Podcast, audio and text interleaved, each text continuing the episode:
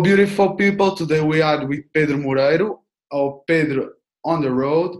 He was uh, traveling for more than 90 countries. He's an author of already three books, and he's also a host in the Metamorphose Ambulant podcast. How are you today, Pedro? I'm pretty good. How are you? Really nice. Thank you. How is everything going with the situation? Well, uh, so far it's been uh, pretty much the same. Like I stopped partying so much, and for me that was the hardest part because I really enjoy partying, if you remember. Yes. Uh, but um, you know, with uh, house party apps and uh, group chats and stuff like that, I managed to still have some drinks with my friends, so that was okay. But um, now the summer season is coming, and um, I think that's when I'm really gonna feel the impact of uh, the coronavirus. It's like I'm gonna I'm gonna have a late impact when everybody else is starting to feel something more, like more people, more business. That's when I'm gonna lose mine because I sell my books at the beach, and uh, I, you know it's difficult enough to sell a book at the beach if there's no barriers. But if I'm three meters away from a person with a mask and if i can't for example if i can't put my book in their hands uh, that's going to make it more difficult because you know once people touch the book that's usually that's when i close the sale. But i probably won't be able to do that. But you know whatever i'll see. In two weeks i will find out. So okay. yeah other than that everything is just going. Okay. Family everything is good yeah, yeah, and everything is okay. That is important. So I want first to, if you can tell me for the listeners and the followers that uh, still don't know you, if you can tell us a little bit about your story. Where are you from? What you did in life? Sure. So I'm from a small town, um, half an hour from Porto, called Vale de Cambra, and um, until I was 18, I was uh, just like everyone else, I guess. I've always had um, a certain. Uh, we all have our universe inside ourselves, and um, I always felt like mine was more towards the um, existentialism and metaphysical subjects that uh, cross a person's mind. You know, some people they're more into I don't know gardening or football or this or that, and uh, it occupies their minds. Mine, my mind has always been quite occupied about uh, you know why we're here and is there any meaning to life and what's coming after And this kind of thoughts always uh, crossed me. Uh, so from a very young age i started writing uh, since i was in primary school. And uh, but you know i never took anything seriously because i was a kid. Uh, and then i went to university in coimbra and i went to take psychology.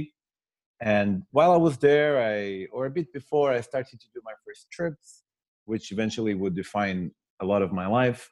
But um, in when I was studying in university, that's the first time that I traveled on my own without my parents. So um, gradually, I was feeling what I could take from traveling and uh, what it actually meant to me.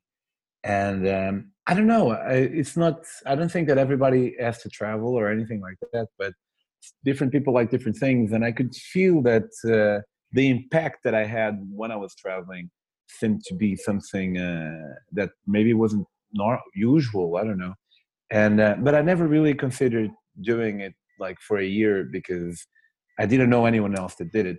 Because in Portugal, the culture has changed a lot in the last ten years.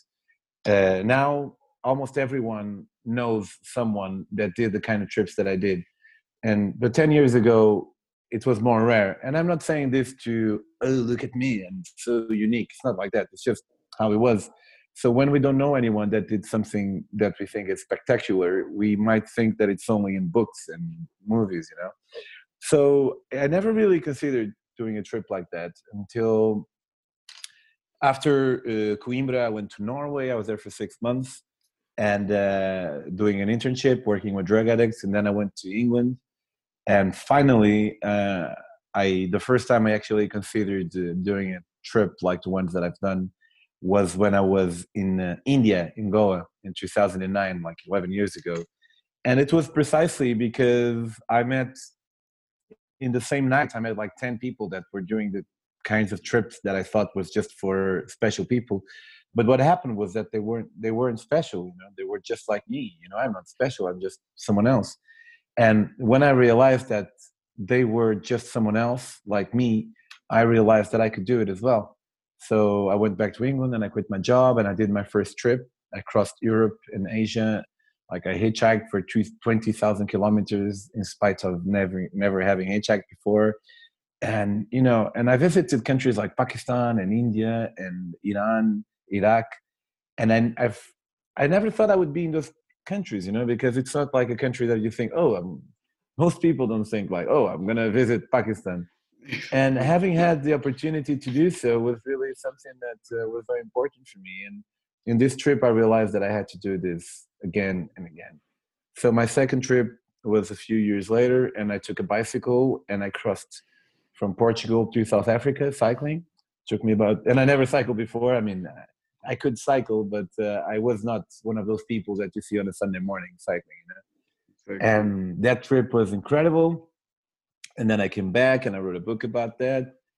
And uh, I came back from my last trip about two years ago. This time I hitchhiked Panama, Costa Rica, Nicaragua, Honduras, El Salvador, Guatemala, Belize, and Mexico.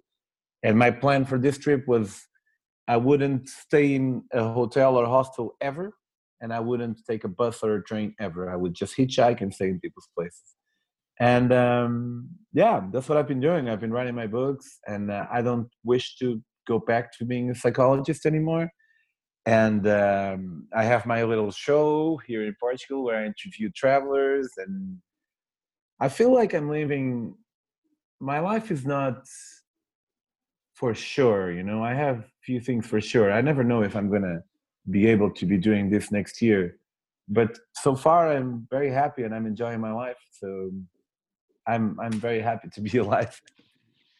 And at Sorry least you are, went uh, longer than no, it's so perfect, and and I think it's it's important to understand from the beginning until the present to understand all, all, all the, the story. Because it's it's beautiful and you are doing this at least for the last 10 years or more.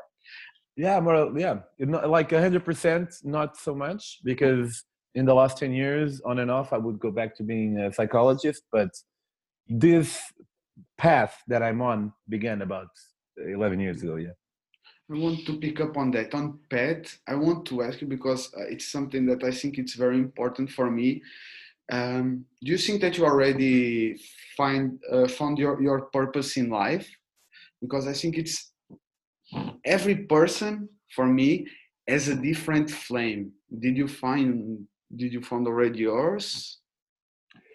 I think I can never really uh, find mine because um, I don't. I'm not really sure there's an accurate answer for that because I don't know what it means, the purpose, but I know how I can. So I, I don't know if there's any meaning to life. You know, uh, I really enjoy being alive, but I think it's just like a really, really amazing coincidence that my actions got together the way that they did and they developed a consciousness. But i think ultimately ultimately when we die it's like it was all for nothing.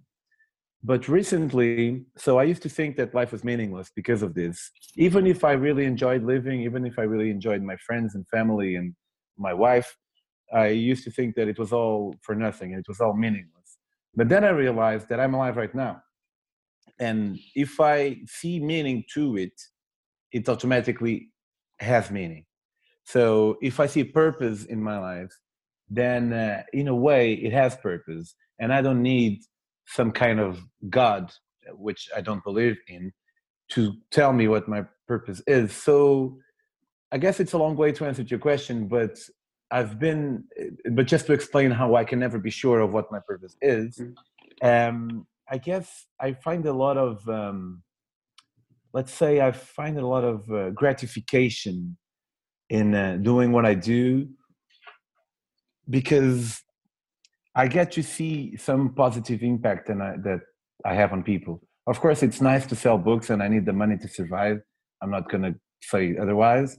But um, almost weekly, I receive a message by, even today, I was organizing my email and I saw a bunch of them people that uh, read my books or saw my show and really really were impacted by it, and um, that's really a beautiful thing to to feel, you know, because to know that someone that I don't know, someone I don't know somewhere over there, read my book and uh, it had a positive impact in their life. So um, up until now, if I would have any kind of purpose, I guess it would be to share what worked for me, you know, because I I don't think everyone should travel. I usually am very careful. I don't want to be that traveler that that thinks that traveling is the best thing in the world. I think what's best in the world is also I'm not the one I'm not one person that says if you if you can dream it you can do it. I don't say that also. So like I, I think I could never be like a motivational speaker because I think I can be motivational, but I'm I, I also want to be grounded. No, if you you maybe you can dream it and you can't do it.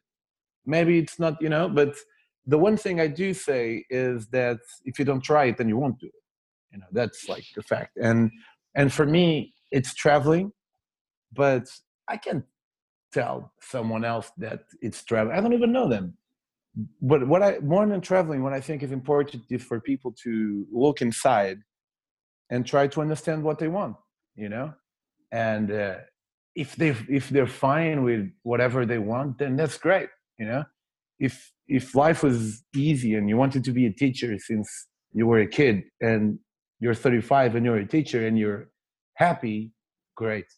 I'm not gonna go like, no, you should go traveling. You shouldn't be a teacher. No, you know, you want to do whatever.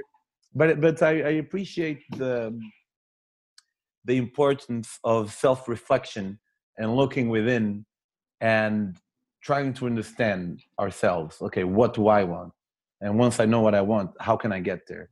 And it's really hard sometimes, you know, like for me, I discovered selling books at the beach. If I hadn't, I don't know, maybe I would be working in a supermarket or whatever. But I do think that it's really important to keep this self-respect of knowing that we gave it our best shot. Perfect, perfect, perfect. What?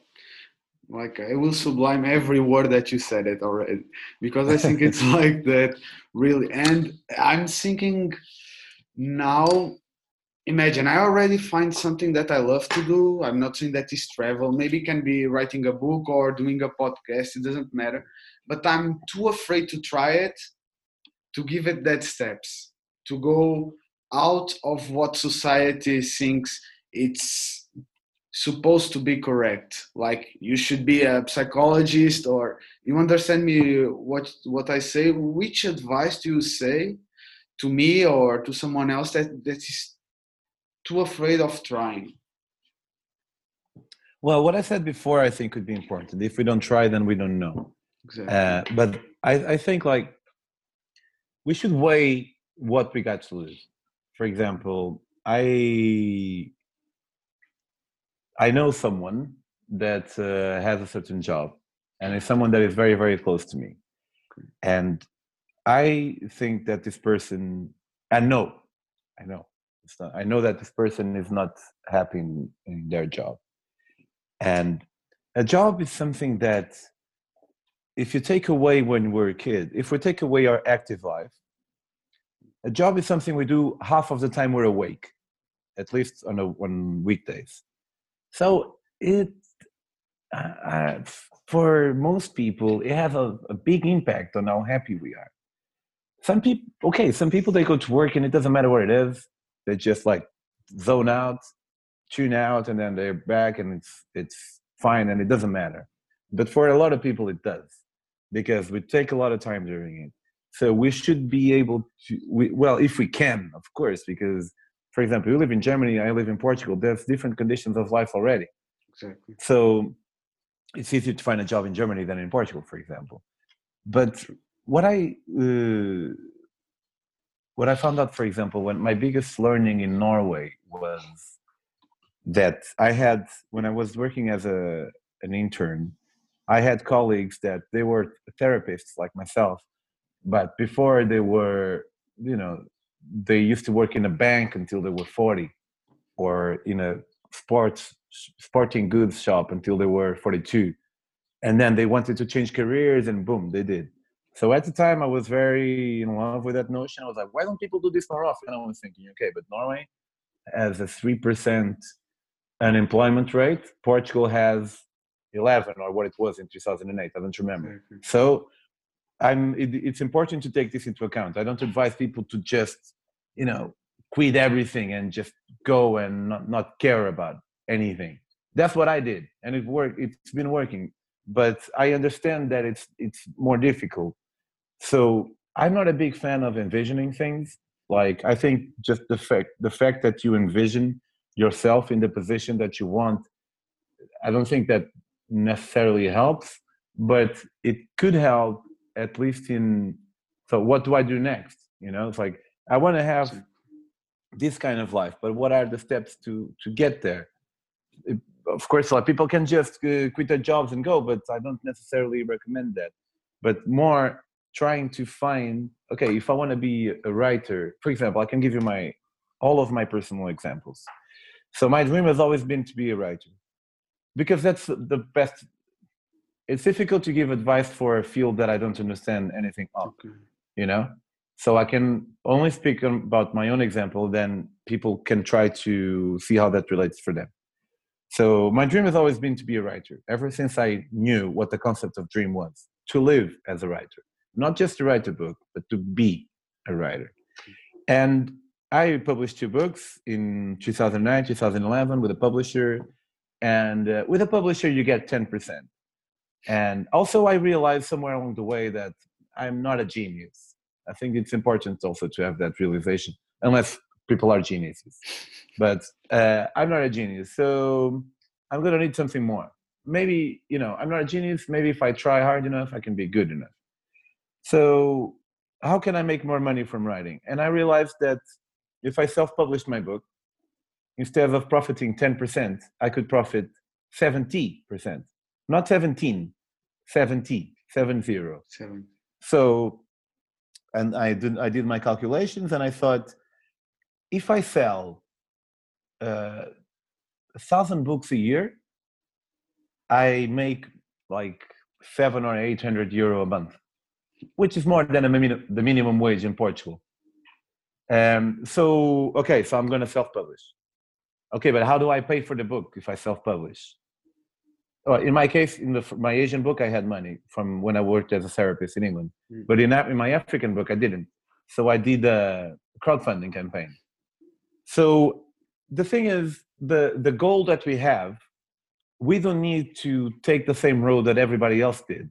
Because for me to be a writer, the road that everybody else took was, well, not everybody, you know what I mean? Most people that I knew. The common. Yeah, like you know, be good and find a publisher, and that's it.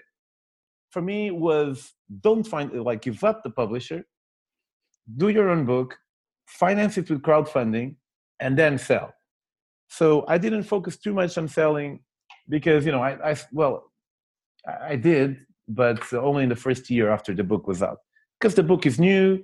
I had a Facebook page that now doesn't count for much. Now it's Instagram, and uh, sold a good number. But then you know, second year the book is not due anymore. People don't buy. But I still did a stint of two years in England as a therapist, so I didn't really need to sell much. Mm but it was in 2014 that I went that I quit my job for the last time, 2013, and I went to Africa, and I, contrarily to what my advice was previously, I didn't really know what I was going to do, but I knew that I want to do that. I want to cycle Africa, and once I came back, the third most important thing that I did in my life was uh, one being you know writing, the other one being self-publishing was sub one crowdfunding. The other one was I thought, where do people read books? And um, I realized people read books at the beach. So I was like, yeah, I'm going to do it. And of course, once we take this decision that is not very intuitive, we have all our, everyone, all the people we are inside ourselves, the careful one, the this one, the that one, was telling me, don't go, you know, it's going to be embarrassing you're going to bother people you're not going to sell anything. But i knew that like i said before it's like i had to try to know. And i went and it was the best decision i've ever made. I went in 2017 and i sold 500 books and then 800 books next year and 950 books next year and um, so I didn't have a very clear plan in the beginning. I had some ideas, but this is how it worked for me. And if if anything, if anyone can take anything from this, it should be that like the most basic message is that we can reach the goal that we see but don't take the same road that everybody, everybody else took to get there if it means selling books at the beach fuck it let's sell books at the beach you know? If it means self-publishing then let's self-publish. Whatever it takes. Awesome awesome awesome awesome awesome. And like you have a way of thinking that is very outside of the box. You are the first person and uh, the, the, the listeners can say like we're selling books on the beach like where that idea comes from you know? Like how you you do you listen like it's intuitions or like how you you decided to put something in your mind and it's amazing. I i, I can tell you just uh, it just came to me. I don't know. I, I never saw anyone doing it. Um, and I, I i thought about this years ago but at the time i tried like two days and i was still a psychologist so i didn't need the money. So i didn't care so much. But then like i i i re- retrieved the idea again in 2017 but i don't know i guess i was thinking where do people read books? And i was like at the beach. Because at the people that read two books a year they read it at the beach. And um and you know it's not an easy job but because i have to talk to strangers all the time which for me is not that hard talking to strangers. I'm a sociable guy. But um sometimes it's hard like getting no after no after no. Sometimes, very rarely, sometimes people are a bit of douchebags to me, mm. uh, but it's very rare. And yeah, I can't complain. I, I, in the end, it's it's good. It's awesome, man. And like now, I want to know because it's already amazing. I'm amazed like for sure that you had uh, some tough times on your trips and i wanted to know like if you can say one story or another one and with that i'm very curious how you describe your mindset because for me at my point of view it's separation after separation like how you describe your mindset? I guess i would describe it as a um, logical optimistic realist. Logical optimistic optimistic realist. Uh, because i don't like bullshit uh, I like that's what I was saying before. If you can dream it, you can do it. No, uh, it, no, uh, it's not true, and it's not like a school of thought. It's just not true. If I want to win the Nobel, if I dream about winning the Nobel Prize, I will probably not going to make it. You know, and I'm not even talking about being a writer. So I'm a very logical uh, person and i'm optimistic realistic realistic because it means that for example it sounds like pessimism but i see myself as just another guy. Hmm. so i know that the world is full of people that want to be artists musicians actors writers sculptors whatever. Sculptures not so much maybe. And i know that most of them won't make it so I am, for them, I am one of those guys. I'm just someone else. So why do I have to make it? If I think of probability, hmm. the, pro- the probability is against me. So I understand within me that there's a chance I don't make it. But I also understand because people when people hear this they think that i'm being like uh, resigned or like i don't give a shit. But and it's difficult for people to understand that no it's not that. Like it's one thing to understand my probabilities because i can't afford to think that i'm special because maybe i'm not. Not everybody can be special. And it's hard to confront yourself with the possibility that maybe you're not special maybe you're not good you know and I think about this like, what if I'm not good enough? Could be. Of course, I can try to be better all the time, and I do. But I live with a constant notion that maybe I'm not good enough. But I also live with the notion that but I will fucking try, you know? And so I think if I'm uh, having a goosebumps. Uh, goose, goosebumps now, yeah. Yeah. And uh, I, I think that it's a bit dif- dif- difficult to describe, but I would describe it as logical because I see the steps towards something. I don't believe in cute words. Hmm. I believe in yeah, yeah, having a positive spirit, but like if as long as it means that you make things, and uh, realist because I know that it's the odds are against me, but optimist because fuck it, let's let's go and see. And even like even if life doesn't um, turn out the way that I wish, I also have a strategy for that, which is, you know, I realize that imagine the most successful people on earth. Imagine in terms of the arts, we can talk about the Rolling Stones, maybe, or hmm. whatever. We could, we could say 50 names. And the most unsuccessful, unsuccessful ones, but the one, but inside the group of people that tried. Both the Rolling Stones, super famous, and both Philip, just some guy that tried for 10 years and failed. Both of these people, they I'm sure they miss the times when they were like fighting for success and everything was uncertain, you know? Hmm. Both of them miss it. So I realized some years ago, I'm in that moment now. I'm fighting uh, for success. So I know that I will miss this period in my life, whether I win a Nobel Prize or whether I work in a supermarket. No offense to people that work in supermarkets, of course.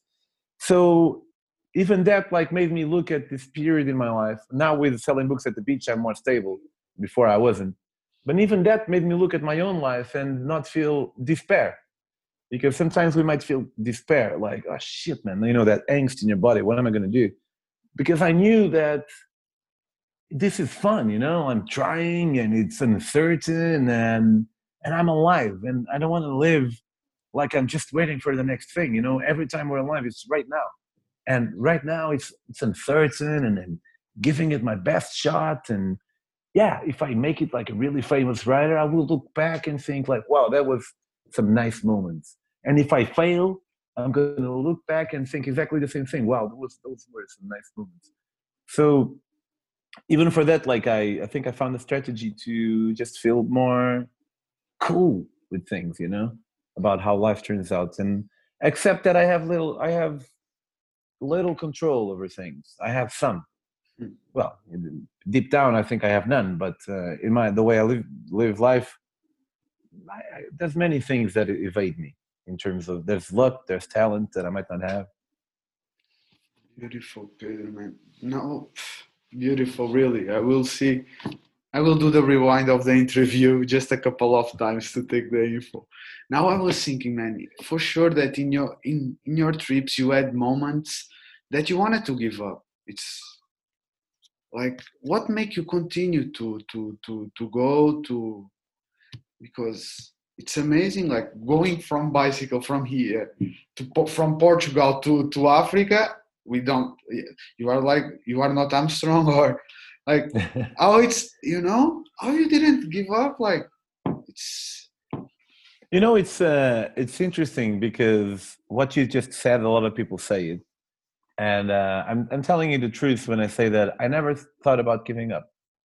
Never. And i'm, I'm not saying like it's a good thing i think what's what what's important is whether you give up or not not whether you think it but I never really thought about giving up. Like I had a lot of, um, I had a lot of bad moments, you know, because it's far. it's very far. It's very far, and uh, sometimes the roads are terrible, and um, sometimes the roads are terrible, and you have no water and there's mud and stones and bugs and it's really really hot and in that moment i kind of don't want to be there but i know i made that choice you know I, I i i made the choice to cycle to South Africa, and I know what comes with it. I, I knew, I knew. I mean, if something happened that was like unexpected, then I was like, oh shit, I didn't count on this. But I have to say, even like one time I was in Africa, in Gabon, in Equatorial Africa, and there was a a gorilla next to me, and I was like, and I I couldn't see it, I could only hear it, and for some reason I thought it was a, a panther, a black panther, because I only heard like wow, Better. I was like fucking hell, I thought I was gonna die, but in that moment I don't, you know, like it, it I I considered that that I considered wild animals were a possibility. Sim. I considered that before I went. So, well, I survived. He went in, and it was okay. But I didn't really. I didn't want to stop because everything that happened, no matter how hard, was something that that I I, I knew was going to come. And but that can be a, a problem. Like sometimes I was really tired, and like I wanted to do a hundred percent of the route cycling no rides, no buses, nothing. And I'm very, sometimes I'm very um, stubborn. And that can be a problem because sometimes it's okay to take a ride, you know? If you're really, and I remember I was in Guinea Bissau and I was, it's like, I've been feeling like this twice a week, more or less. Uh, it's like I'm cycling and I become extremely tired. I have goosebumps in my whole body, although it's 40 degrees. My head starts to ache. My nose starts to run. And it's like I'm in a dream, you know? But I'm like, no, I'm going to make it. And sometimes it's okay to say, no, I don't have the right conditions to do this right now. And that's like a, a tricky part because you don't want to give up but for me i eventually i understood that um, okay it's okay to give up i'm not giving up the trip but i'm always afraid that like oh if i start taking rides i'm going to be taking rides all the time mm. so it's something that it's i, I, I want to give up after I really, really know inside myself that I have to do it and then do it. Not just do it like the first time. And I think I still, I'm, I haven't mastered this, you know, because not only cycling to South Africa, sometimes in life, it's, we should give up, I think, and, and pursue something else. But I'm not sure about the when. You know hmm. what I'm saying? Exactly. I mean, if you, for example, if you're trying to be a professional football player and you're 25 and you never played in, not even in the second league, maybe, okay, let's say 28, you're 28. Maybe it's not going to be for you. And, uh, you know, but with football, it's easy. It's easier with football. Uh, with other things, it's harder. For example, and it even depends on what it is. Like writers never give up because they can do other job and be a writer and it's not up to being uh, like it doesn't depend on how old you are like saramago it, i think it's 10 years today since he died saramago was for international listeners was one of two portuguese nobel laureates. Uh, he won the literature one. And he started writing when he was 45 so it also depends on the field. But what, i guess what i'm trying to say is sometimes it's good to know when we should give up.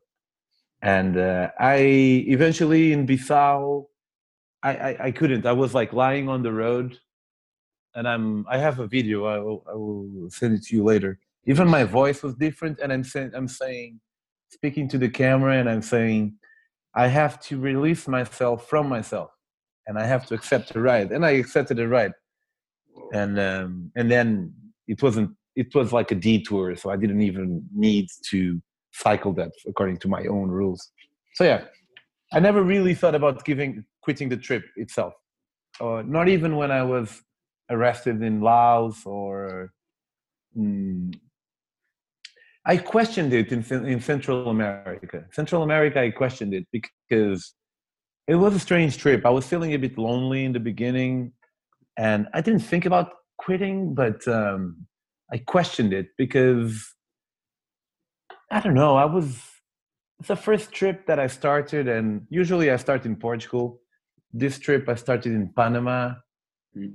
Um, and I was feeling lonely. And but yeah, I knew I knew what I was doing. Like I, I chose to do it, so in the end, I went all the way, and and I knew that if I if I quit, I would never forgive myself. So yeah. Yeah, it's amazing. I, I want to can you share like that story in Lagos that you were arrested or in Laos? Laos, okay, sorry. Well, um, it's a very long story. I I don't tell it so much nowadays because I became tired of it. Okay, um, like. but I can uh, say generally uh, because it's it the story takes twenty minutes. Okay. Uh, so I can say it uh, general generally. I was um, tubing in uh, Vang Vieng in Laos, and uh, it was an activity where people rent uh, a tube and then they a floater and they float down the river. And uh, yeah, it was it's a party place, and I partied, and I got super wasted, and the next thing I knew it, I was in uh, a jail, but uh, it looked like a, a cave. So I thought I was kidnapped, not not uh, in prison. Whoa. and uh, there was a, a, crazy woman screaming in the next jail. So i thought she was being raped. And uh, i was yeah I, for two hours i thought i was kidnapped only after two hours i tried to release myself and everybody tried the revolution there and um, for your uh, for the the non lusophone listeners I, I have this book in, in portuguese by the way so if you want it, I send it abroad. You can find me on Instagram on Pedro on the road. I will, I will put it.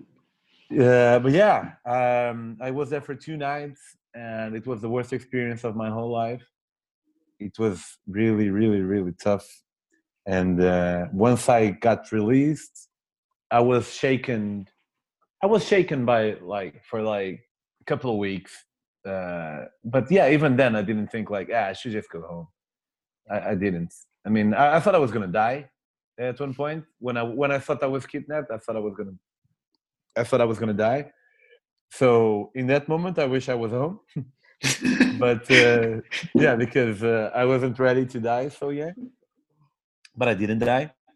Uh, and uh, once I got away from prison, I, I just kept going. So because you know it happens, it shit happens. I knew that kind of shit happened to people. I just I didn't expect it to be to me, but uh, because you know it's like um, getting eaten by an animal in Africa. It's like I know it happens. All I hope for is that it's not with me. That I know it's not a surprise. Like oh, you know, people get killed and robbed and eaten and in prison. That happens, and I know it happens. Hopefully, not to me, but it happened to me man, but it's so crazy, man. Like, I mean, imagine like you go, you get wasted a couple of beers, and you wake up. Like, always, oh, just always the moment that you think that, like, because I never talk with the person that like passed for that moment. Always the moment that you think that you will die, man. I will, what what's happening? So I, I came I came to my senses, um, and I was still in the car, and the car was a normal car. It wasn't a police car, and there were two policemen in front, but they were dressed in plain clothes. And the, the car was driving through the middle of the forest with darkness all around. And I had uh, my hands cuffed behind my back like this. It, they were handcuffs, proper handcuffs, not just a rope. So I should have I should have suspected that it was a police, but I didn't. And I was like, what the fuck is happening? And, and immediately I thought I was kidnapped. Whoa. I mean, I don't know if I was drugged. Uh, I I can tell you that I was pretty drunk, but I don't know if I was drugged. I don't know what happened. I just know that I came to my senses. I was like, and I tried to like release myself, like in the movies, like like this, under my feet. You know what I'm saying? Like, uh, yeah, we saw the no movies. no way, because your hands are not, they're not cuffed like this. okay. They're cuffed like this. You know. Ah, okay. If it was yeah. like this, maybe, Mm, maybe it would be possible, but like this, it's impossible. And um, and I thought I was kidnapped, and the fact that they wouldn't tell me anything, and the fact that once I got to prison, it was a fucking shithole, and it was just me and 21 guys from Laos. I was the only foreigner. That didn't help, and um, yeah, it was a stressful time. It's only after I, because I kept hearing this girl screaming in the next jail cell, like, "Rah!" and I thought she was being raped, and I thought I gotta, and this is like probably the one of the only nice parts about this story, is that I really wanted to save her in spite of believing that I was kidnapped.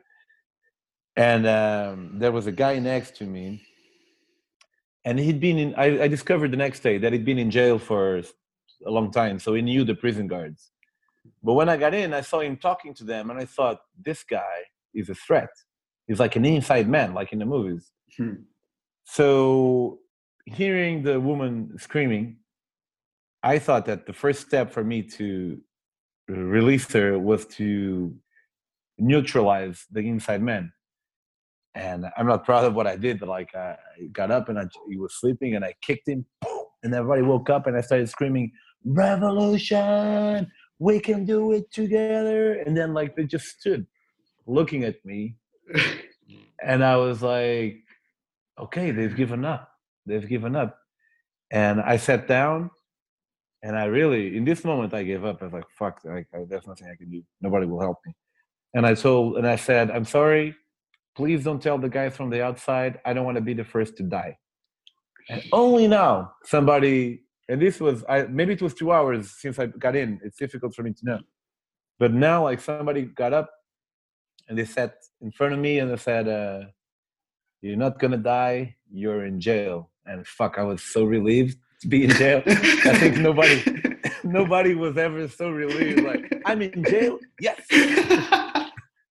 Because it's better to be in jail than kidnapped, right? I will say uh, it's a lose lose situation, but yes, I will say yes. It's better Yeah. kidnap. It's only man. Now I'm having better jail. goosebumps. Yes, man. Wow, crazy.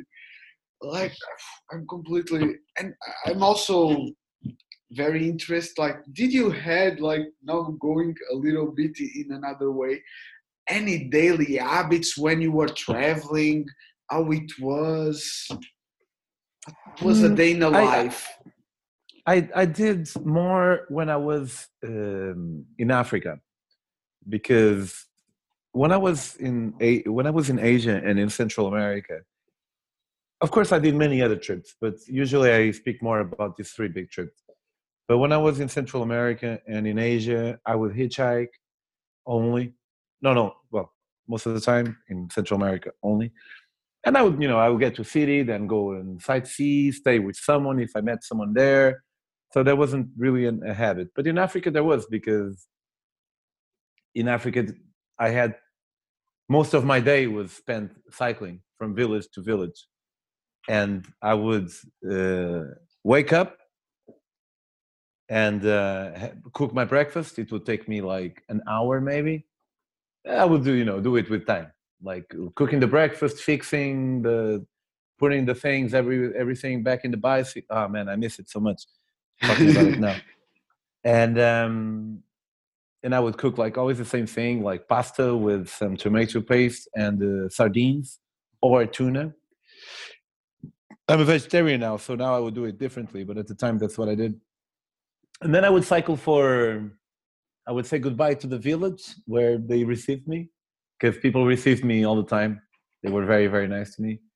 And then I would cycle for about two hours, and I would buy a pineapple or a mango, depending on the country. So, like Guinea Conakry, Sierra Leone, uh, for example, baked mangoes like this for 20 for 20 cents but then like uh, sierra leone liberia uh, not pineapple mangoes but then sierra leone liberia uh, pineapples and I would uh, eat a pineapple, smoke a cigarette, and um, then cycle for two hours longer, stop for for lunch, and then I would cycle in the afternoon, stop sometimes for to drink water or to to smoke a cigarette. People are always like, "What you were cycling and smoking a cigarette?" Yeah, yeah, I was. I enjoyed it. Better than Armstrong. people, people, people think of a, a person cycling in Africa and the the image of them smoking a cigarette is strange. But um, yeah, I, I, enjoyed it a lot. I still do. and um, cycle all day. And when it's like six in the afternoon, I would stop in some village, and um, I would ask to see the the chief. Like, is, is the chief around? And um, the chief would come. A lot of times with a woman, which is interesting. And uh, say, oh, hi, i I just came uh, from Portugal with my bicycle do you think I can pitch my tent somewhere? And uh, 100% of the times they would give me a room. And uh, I would ask where the, they would give me a room. I put my things there. I would ask where the river is. And I would go to the river, like wash my, my day away. And then I would just sit with the chief looking at the road where no cars go, you know, no cars pass. And it was really nice, you know, because you know when people go to a place and uh, they say oh i really i really saw how they live and shit like that? Yeah for me it was like that every day because i was in not well not every day but if i had to go through a forest it was every day like that. And um, i would stay in those little little villages like sometimes a village with uh, 20 people.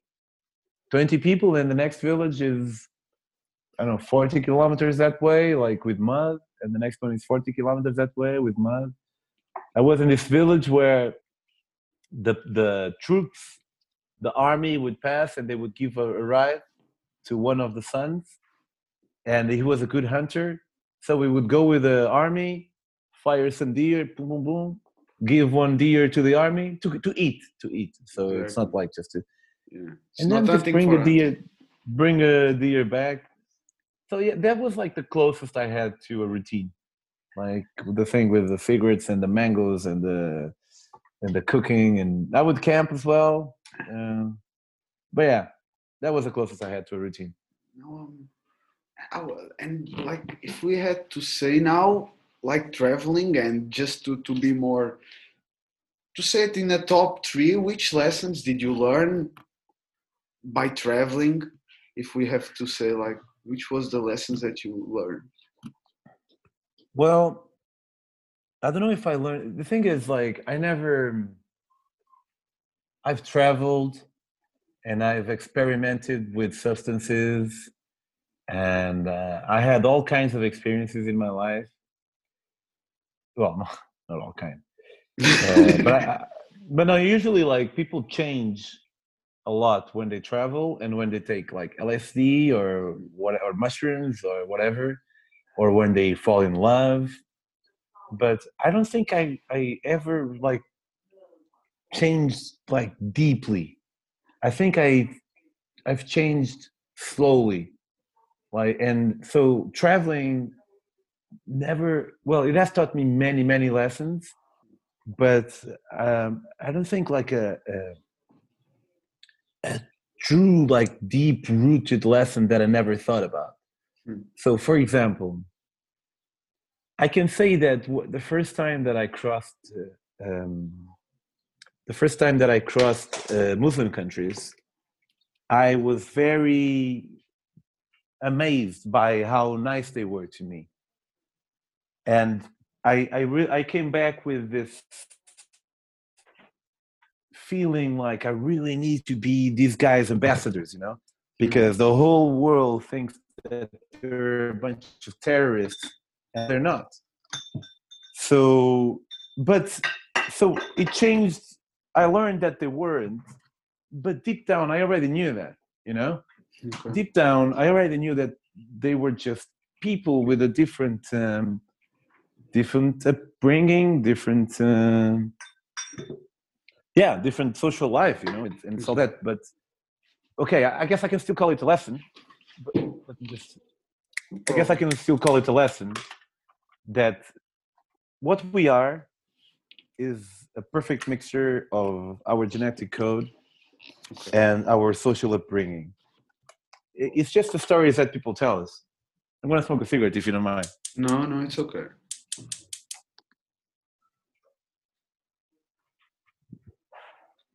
So yeah, like I got to see in the first-hand experience that the difference between uh, people all over the world is not because some people have a certain genetic code and, certain, and others don't.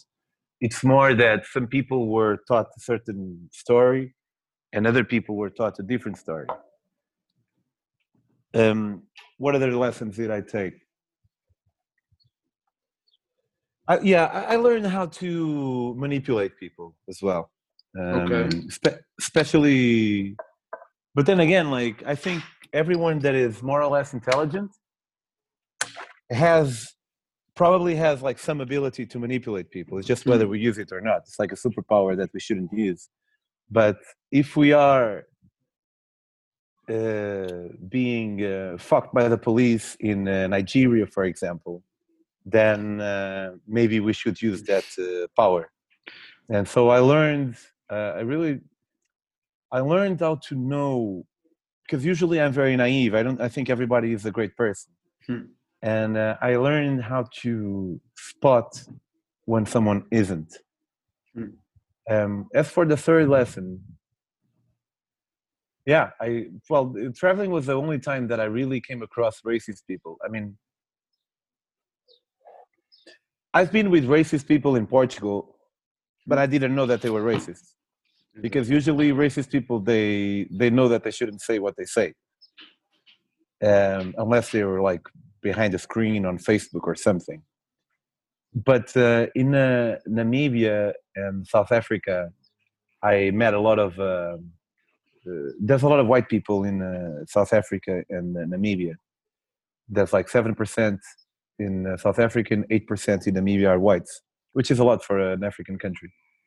And I guess I learned that yeah, people can really, really be racist and know that they are racist and still say whatever they want to say and um, it's uncomfortable. It's uh, like when I was in Namibia, I was staying with this guy that he was clearly racist. Like he didn't want his daughter to ever marry a black man. But I was staying in his house, so it's uncomfortable. At the same time, I, I can't just say, yeah, of course, of course. I have to say what I think because I'm a big believer in sincerity. So yeah, that was uncomfortable so I guess if you ask me tomorrow about different lessons, I would give you different lessons as well, because of course there's like 25 million smaller lessons that we take, but maybe now that these would be the ones that I would give you. Okay, perfect. So now I want to talk a little bit about the last book, man. The idea behind the book. Also, I think it's not just the traveling, but the concept between you believing in idea and acting on it I love that concept that you put in the book. I I, I will order today, but if you can do a a small resume. Okay. So what I, I, what I thought was I thought that um, so in my first book uh, in Asia I I had a lot of great stories. I was arrested in Laos, which is the one that I briefly mentioned. I was in Pakistan when they shot Bin Laden. I uh, was in Syria when the revolution started. There was a lot of bullet points that for the reader, uh, I could just say these things hmm. and it would be like, oh, interesting. In Africa, I I stayed with a, a family that invited me for a shamanic ritual. And I, by accident, volunteered to be the shaman, and I took this psychedelic drug called iboga, and that was like a, a really interesting experience. And I had a lot of other experiences that I could sell my book with that. And um, but in Central America, I realized that it was a great trip, but I was missing the um, like a something that made the book stronger, as as strong as the other ones. So what I felt, what I thought was, I started thinking about how I could make this I, I, I started I started thinking how I could make this book uh, better. and I thought that this book could be a book inside a book. Also, because it's one of my dreams that I haven't fulfilled yet to write a novel. And I've started five novels, and um, I never finished any, but I need to finish one. So I wanted to trap myself, to make myself finish one novel. So what we have in this book is the book begins in 2066 2066 in the future and there's this old man that he wants to die. What happened but it's not allowed. So euthanasia was legalized in portugal and i already i guessed that right because after i published the book it was so it was a good guess but it was an easy guess. But uh, i also explained that there was a rise in uh, extreme right in portugal and we are seeing that happening now. Um, and uh, at a certain point in time, the extreme right, in order to um, uh, for the the moderate right, like PSD, in order for the mm-hmm. moderate right to to be in uh, in power, they had to have a coalition with the extreme right. And one of the things that the extreme right wanted was uh, no um, no euthanasia. So euthanasia was penalized again. And uh, once it, um, so this guy wants to die and he can't. And he is, is he has another old man in his next bed, and this old man is visited by someone else, and he hears these people speaking, and he thinks maybe this guy can help me. And one day he catches the guy that is um, visiting the other old man and he approaches him and he tells him, "Listen, I've heard you speak. You're very frustrated with the depenalization or the penalization of euthanasia. Uh, the thing is, I want to die. Will you help me die?" And the young man is faced with the choice that we are many times, which is it's one thing to have an, a, an idea about something, it's another thing to actually act on it. And he, he, he starts to try to persuade the the older man that it's worth to live. It's worth it. And the the older man says, "Okay, listen, I understand what you're saying, but do me this favor: you will take this book with you and you will read it, and you will understand that I have lived, and this is not life." And the younger man he says, "Okay," and it, it takes home a book that the older guy wrote 50 years before into about a trip that I did in 2018 in Central America.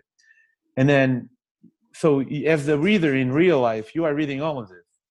And then you start reading the old man's book about Central America, but that's the book about my trip. And that's like real. And I really enjoyed how it worked out. So you have like 25 pages of my real trip in Central America, and then you have seven pages of the younger guy visiting the older guy and the relationship that they establish and will he help him die or not and and also like the older man he lived all his life as a, a travel writer but he never did what he wanted to do which was to write a, a travel book which is also what i want to do. So the younger guy also wants to write uh, sorry the young, the older guy never wrote a novel a novel.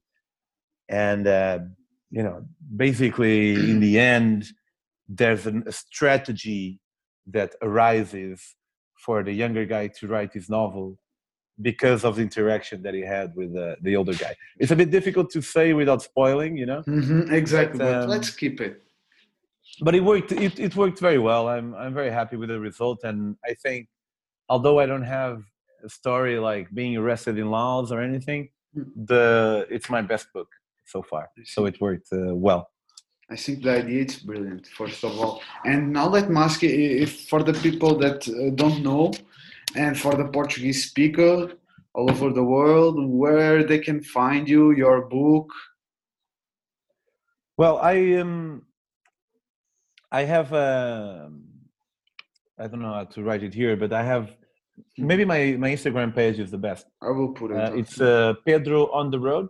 Okay. And uh, people send me a message, and then I have in Portuguese, of course, I have all my three travel books, and in English, I have my Asian one, which is uh, so. If anybody wants the, the Asian book, uh, they can also get it. Pedro on the road on Instagram. I always reply to the messages.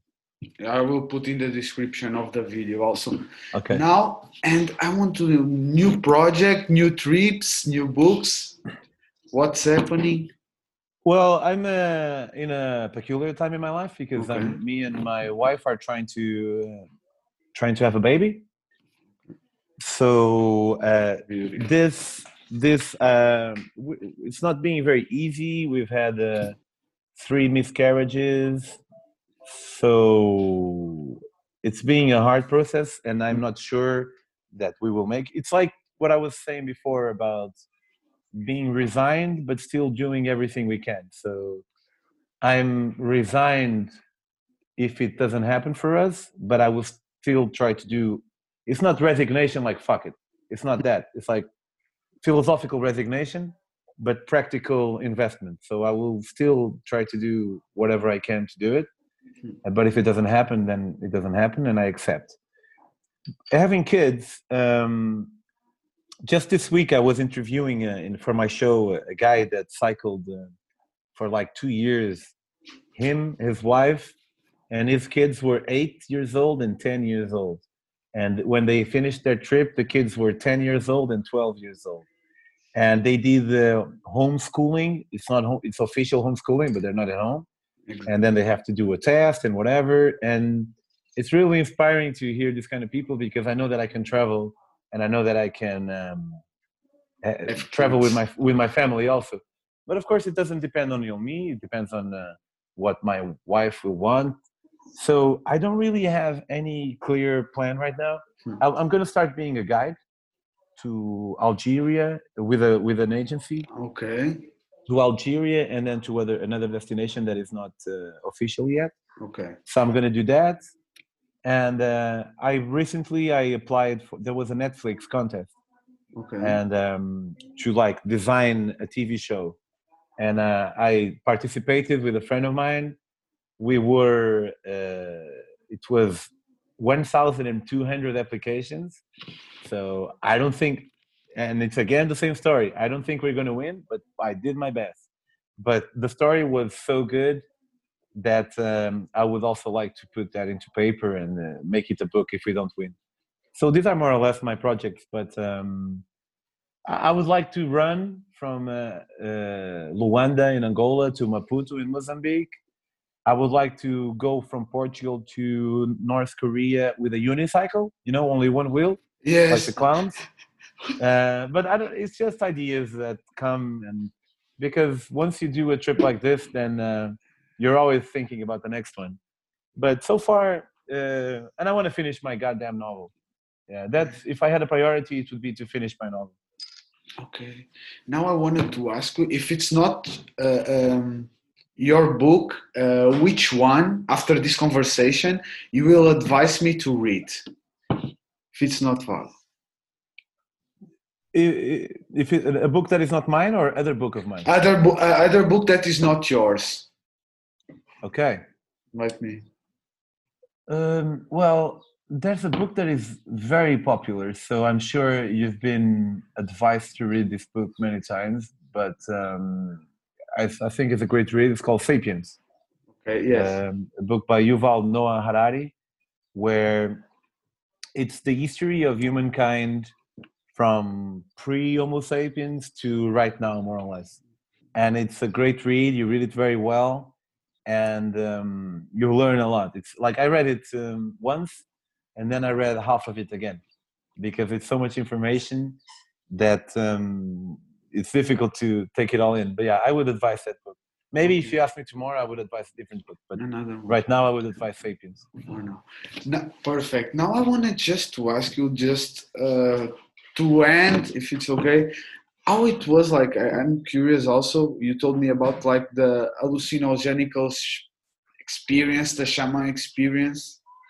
Like how it was that, man? Can you describe it a little bit? Because like we don't have Yeah, a lot that- of that in our society. So that's also a long story, but I can tell you more, like uh, more or less. I was in Gabon, and um they, you know, as I was saying before, every day they, I would stay with with the people there, and I would ask for a place to put my tent, and they would give me a, a room. And one time I ended up in this village, and they invited the son invited me for a ceremony, and I heard about this ceremony before. But when like two days prior, but when somebody was telling me about this ceremony, like somebody came and it was like, Shh, don't say that to the white man. So I realized it was like a secret, you know, and they didn't want the white man to know. So of course I felt very curious about it. And when somebody invited me, I was like, yeah, yeah, sure, I'll go. And I, uh, I went to ask the chief okay, hey, your son invited me for a ceremony. Is that okay? I was like, yeah, yeah, of course, it's fine.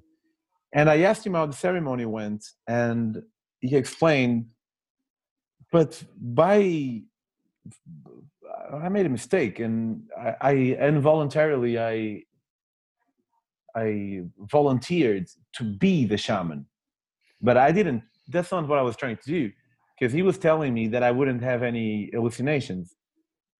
I would only eat a little bit of the iboga, and I said, uh, "Yeah, but I would like to see something," you know.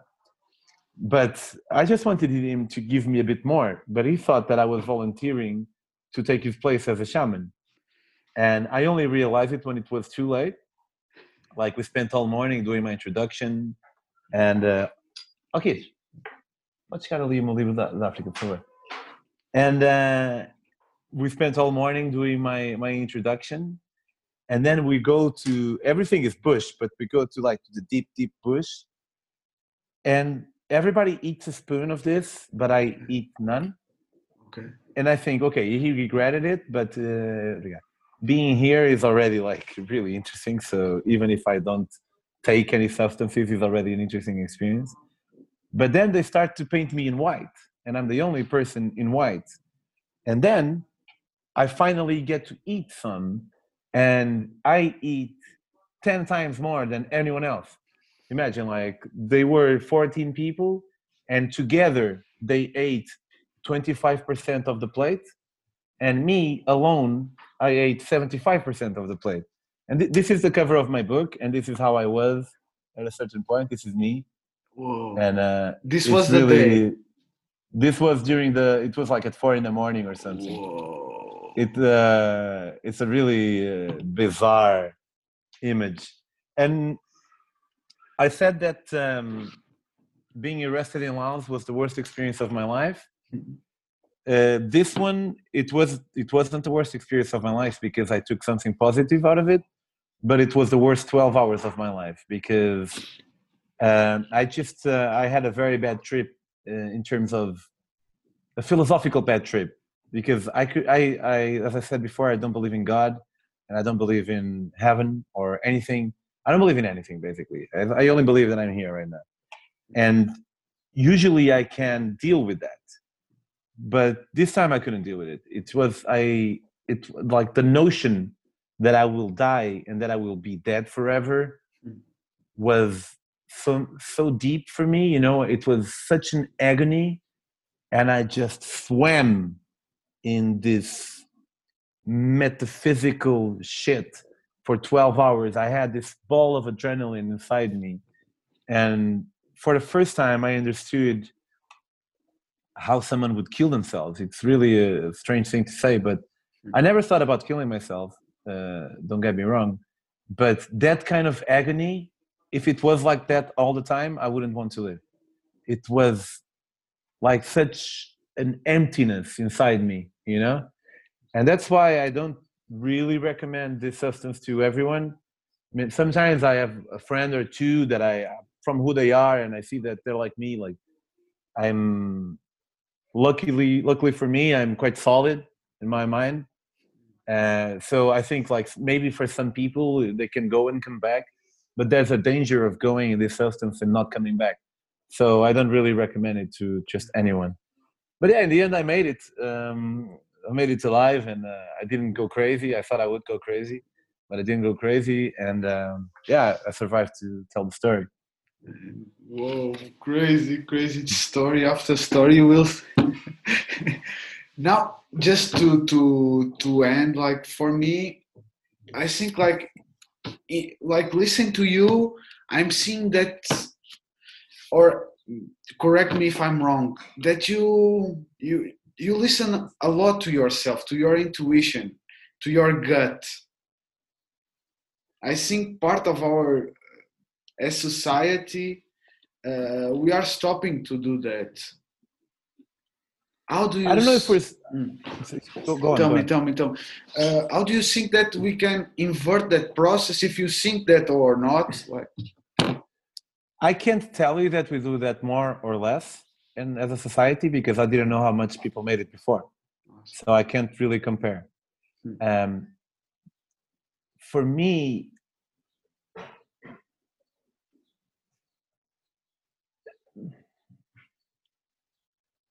it's difficult for me to answer that question because some people shouldn't go with that gut hmm. because it it depends. We don't we don't all we don't ha- not all of us have the same instincts. Hmm. You know, like for me, I have instincts that go through a layer of uh, reason, but I like to believe that. Maybe it's not true. Well, a lot of people will say no. If you cycle South Africa, there's no reason. There's no reason but for me there is for okay. example i spoke about logic before mm-hmm. when when people die in a country and imagine you hear that well 10 people were killed 10 tourists were killed in uh, nigeria a lot of people won't go but for me i think okay i want to go that's my instinct but now i need the the net the filter of reason. Okay, 10 people died. Out of how many? 100. If 10 people died out of 100, it means that it's 10% chance I'm not going to go.